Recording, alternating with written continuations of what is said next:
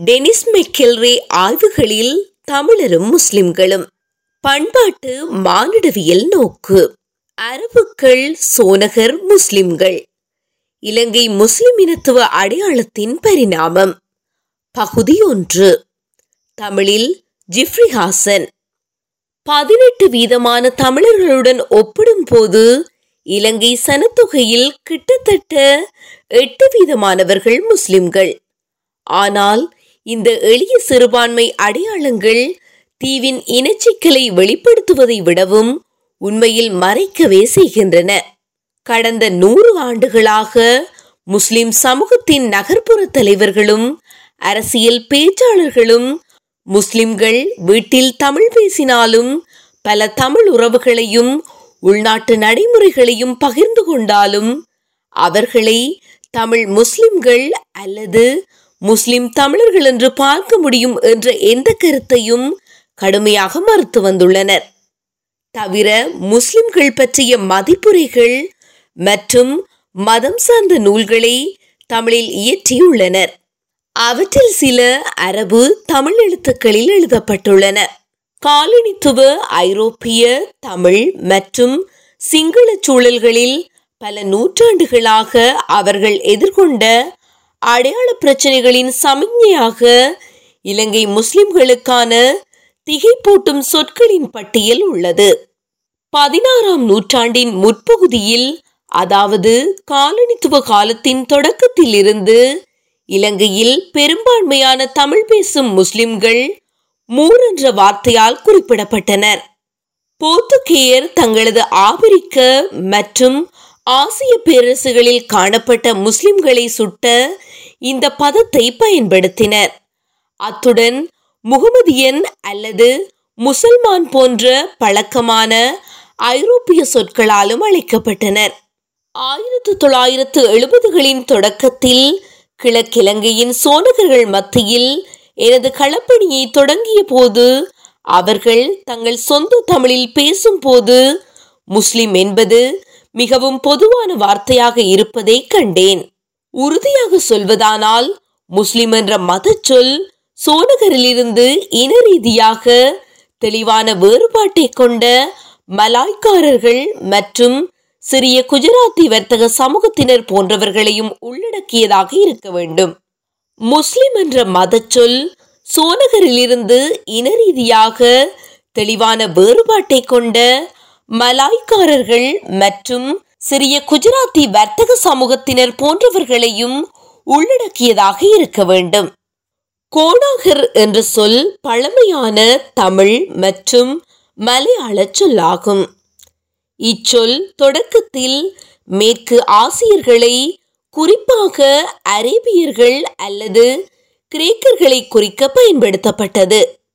ஆயிரத்து தொள்ளாயிரத்து எழுபத்தோராம் ஆண்டு மக்கள் தொகை கணக்கெடுப்பில் இலங்கை சோனகர்களுக்கான இனப்பெயராக லங்கா ஜோனகா எனும் சொற்பிரயோகம் பயன்படுத்தப்பட்டாலும் அது வழக்கொழிந்து வருவதாக தெரிகிறது. பொதுவாக ஆங்கிலத்தில் மூர் மற்றும் முஸ்லிம் ஆகிய இரண்டு பதங்களும் ஒன்றுக்கொன்று மாற்றாக இன்று தமிழ் பேசும் முஸ்லிம் இலங்கையர்களை குறிக்க பயன்படுத்தப்படுகின்றன.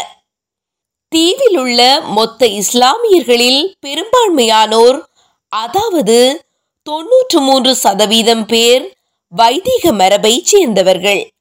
அதாவது சுன்னத் ஜமாஅத்தினர் உறுப்பினர்கள். முஸ்லிம் மத்கப் சார்ந்து ஷாபி சிந்தனை பள்ளியை சார்ந்தவர்கள்.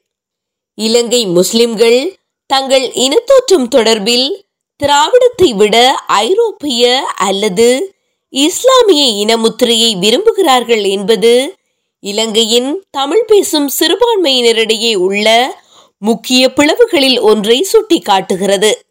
அண்மையில் ஒரு சில வரலாற்றாசிரியர்களும் முஸ்லிம் சமூகத்தின் தலைமைகளும் கூட முஸ்லிம்களுக்கு எந்த குறிப்பிட்ட மொழியிலும் அர்ப்பணிப்பு இல்லை என்று வலியுறுத்தினர். சிங்கள சிறுபான்மை மாவட்டங்களில் வசிக்கும் சோனகர்கள் தங்கள் குழந்தைகளை சிங்கள மொழிவழி பள்ளிகளில் சேர்ப்பதற்கு விருப்பம் காட்டுகின்றனர். சிங்கள மாவட்டங்களில் வாழும் முஸ்லிம்களின் இளைய தலைமுறையினர் தமிழுக்கு பதிலாக சிங்கள மொழியில் படிப்பதனால் முஸ்லிம்கள் மொழி ரீதியாக பிளவுபட்ட சமூகமாக மாறி வருகிறார்கள் என்று ஓர் எழுத்தாளர் வாதிடுகிறார். இச்செயல்முறை விரைவில் தமிழின் இழப்பையும் சோனகரின் வீட்டு மொழியின் மாற்றாக சிங்கள மொழி பரந்துபட்ட வகையில் அமையும் என்பதிலும் எனக்கு சந்தேகம் தோன்றுகிறது. காரணம் சிங்கள மொழியில் போதிய தகமை பெற்ற முஸ்லிம் ஆசிரியர்களின் நீண்டகால பற்றாக்குறையாகும். இலங்கை முஸ்லிம் சமூகத்தின் இன அடையாளமும் அரசியல் நிலைப்பாடும் இன்று உலகில் பாதுகாப்பான இடத்திற்காக போட்டியிடும் பல கலாச்சார ரீதியாக வரையறுக்கப்பட்ட குழுக்களைப் போலவே காலனித்துவ மற்றும் பின் காலனிய அழுத்தங்களினதும் முஸ்லிம் சமூகத்தின் உள்ளார்ந்த இயக்கவியலினதும் பிரதிபலிப்பாக கடந்த நூற்றாண்டில் மாற்றத்திற்கு உட்பட்டுள்ளன. சுதந்திரத்திற்கு பிந்தைய இலங்கை அரசியலில் சோனகர்கள் முக்கிய பங்கை கொண்டிருந்தனர். ஆயிரத்து தொள்ளாயிரத்து எண்பத்து மூன்றிற்கு பிறகு தமிழீழத்திற்கான ஆயுத முதல்கள் திடீரென ஆரம்பமானதுடன் இது மேலும் உறுதியாகியது. இந்த சூழல் அவர்களில் பலரை இலங்கை பாதுகாப்பு படைகளுக்கும் தமிழீழ விடுதலை புலிகளுக்கும் இடையில் மிகவும் இறுக்கமான ஓர் இடத்தில் சிக்க வைத்தது. இலங்கை முஸ்லிம்கள் தற்போது எதிர்கொள்ளும் இக்கட்டான சூழ்நிலையின் வேர்களை வெளிப்படுத்தும் வகையில் சோனக இனத்தவர் மிக நெருங்கிய தொடர்புகளை கொண்டிருக்கிற இரு தென்னிந்திய முஸ்லிம் குழுக்களான கேரளா மாப்பிள்ளாக்களுடனும் தமிழ்நாட்டு மரைக்காயர்களுடனும் ஒப்பிட்டு இலங்கை சோனகரின் இன அடையாளத்தின் வரலாற்று வளர்ச்சியை நான் முதலில் கண்டறிவேன். பின்னர் இந்த வரலாற்று பின்னணியை மனதில் கொண்டு இலங்கையின் கிழக்கு பிராந்தியத்தில் வாழும் தமிழர்களுக்கும் முஸ்லிம்களுக்கும் இடையிலான பதட்டமான உறவுகளை இனவியல் ரீதியாக ஆராய்வேன். அங்கு இப்போது சமநிலையில் உள்ளது இன ரீதியான இணக்கப்பாடா அல்லது இனப்பிளவா எதிர்கால விளைவு பற்றியும் முன்வைப்பேன். இலங்கை சோனகரின் தொடக்க கால வரலாறு. இலங்கையில் இஸ்லாமிய வரலாற்றின் ஆரம்பகால சான்றுகள் துண்டு துண்டான பயணிகளின் பதிவுகள் ஆரம்பகால இஸ்லாமிய நாணயங்கள் இங்குள்ள சில கல்லறைகள் அவற்றில் உள்ள சில கல்வெட்டுக்கள் ஆகியவற்றுடன் மட்டுப்பட்டிருந்தாலும் இலங்கையின் முஸ்லிம் சமூகத்தின் தோற்றம் இஸ்லாத்துக்கு முந்தைய தெற்கிற்கும் தென்கிழக்காசியாவிற்கும் மத்திய கிழக்கிற்கும் இடையிலான கடல்வழி வர்த்தகத்துடன் தெளிவாக தொடர்கிறது. அரேபியர்கள் மட்டுமல்ல பாரசீகர்களும் கூட இந்த தீவுக்கு அடிக்கடி வருகை தந்தனர் ஏழாம் நூற்றாண்டின் முதல் பாதியில் அரேபிய தீபகற்பத்தில் இஸ்லாத்தின் வருகையுடனும் பெர்சியாவின் அடுத்தடுத்த வெற்றியுடனும் இந்திய பெருங்கடல் முழுவதுமான வர்த்தகம் எட்டாம் நூற்றாண்டிலிருந்து மிக பெரிய அளவில் அரபு முஸ்லிம் வணிகர்களின் செல்வாக்குக்குள்ளானது. பிரதான மாநில அரசுகளையும் பேரரசுகளையும் நிறுவிய வட இந்தியாவின் பாரசீக துருக்கிய படையெடுப்புகளை போலல்லாமல் எட்டாம் நூற்றாண்டு முதல் தென்னிந்தியாவினதும் இலங்கையினதும் கரையோரங்களில் முக்கியமாக அரபு கலாச்சாரத்தினது தாக்கமும் அரபு வணிக உந்துதலுமே மேலோங்கியதாக இருந்தது. கேரளாவினதும் இலங்கையினதும் இடைக்கால இந்து மற்றும் பௌத்த சாம்ராஜ்யங்கள் கடல் கடந்த வர்த்தகத்திலிருந்து வருவாயை பெற ஆர்வத்துடன் அரபு வணிகர்களை அனுமதித்தன. அவர்களில் பலர் உள்ளூர் மனைவிகளை பெற்றனர். அவர்களால் இந்தோ முஸ்லிம் வம்சாவளியை இங்கு உருவாக்க முடிந்தது.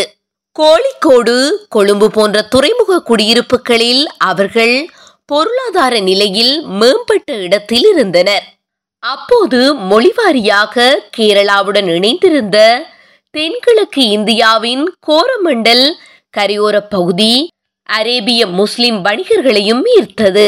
அவர்கள் காயல்பட்டினத்தில் தாமிரபாணி ஆற்றின் முகப்பில் ஒரு உறைவிடத்தை நிறுவினர். அதேபோல் கீழக்கரை அதிராம்பட்டினம் நாகப்பட்டினம் மற்றும் பிற கடலோர குடியேற்றங்களையும் நிறுவினர். வடக்கே இருந்து அவர்கள் ஏனைய பொருட்களோடு தமிழ் இந்து மன்னர்களின் படைகளுக்கு தேவையான அரேபிய குதிரைகளை இறக்குமதி செய்தனர். அத்துடன் இங்கிருந்து அவர்கள் இந்திய ஆடைகளை ஏற்றுமதி செய்தனர். ஆயிரத்து நானூற்று தொன்னூற்றி எட்டாம் ஆண்டு வாஸ்குடகாமா தனது போர்த்துகீசிய கடற்படை சிலுவை போரை கோழிக்கோட்டில் நன்கு நிலை பெற்ற மூர்களுக்கு எதிராக தொடங்கிய போது எஞ்சியிருந்த பெரும்பாலான அரேபியர் உள்நாட்டில் கலப்பு திருமணம் செய்து கொண்ட மாப்பிளா முஸ்லிம்களை ஏதோ ஒரு வடிவில் சண்டையை தொடர விட்டுவிட்டு மலபார் கடற்கரையிலிருந்து வெளியேறத் தொடங்கினர்.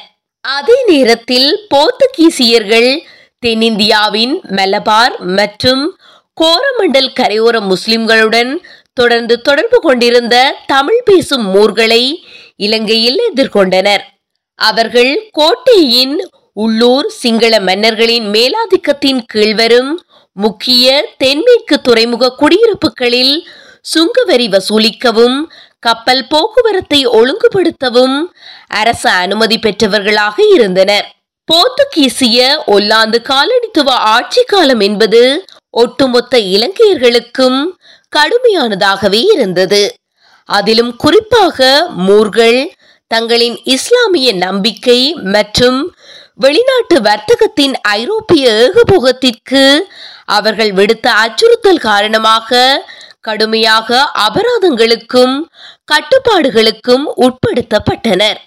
இறுதியில் போர்த்துகீசிய கொள்கைகளின் விளைவாக பல கரையோர சோனகர்கள் உள்நாட்டில் கண்டிய ராஜ்யத்துக்கு இடம்பெயர வேண்டி ஏற்பட்டது. அங்கு அவர்கள் தாவலமெனும் மாட்டு வண்டி போக்குவரத்திலும் ஏனைய தொழில்களிலும் ஈடுபட்டார்கள்.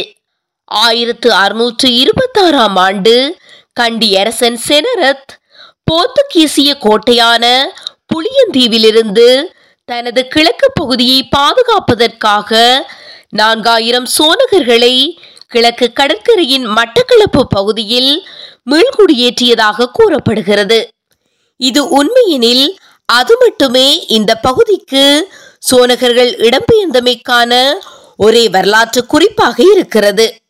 செனரத்தின் மீள்குடியேற்றம் பற்றி எந்தவொரு உள்ளூர் ஆவணங்களிலும் வலுவான ஆதாரங்கள் இல்லை. ஆனால் பதினைந்தாம் நூற்றாண்டின் முற்பகுதியிலும் உறுதியாக பதினேழாம் நூற்றாண்டிலும் ஏராளமான சோனக விவசாயிகள் கிழக்கு கடற்கரையில் நன்கு நிலைநிறுத்தப்பட்டனர். இன்று நாட்டின் முஸ்லிம் சனத்தொகையில் அதிக முஸ்லிம் விகிதத்தை கொண்ட பகுதி எனது சொந்த களப்பணியை நான் செய்த இந்த பகுதியே ஆகும். தொடரும்.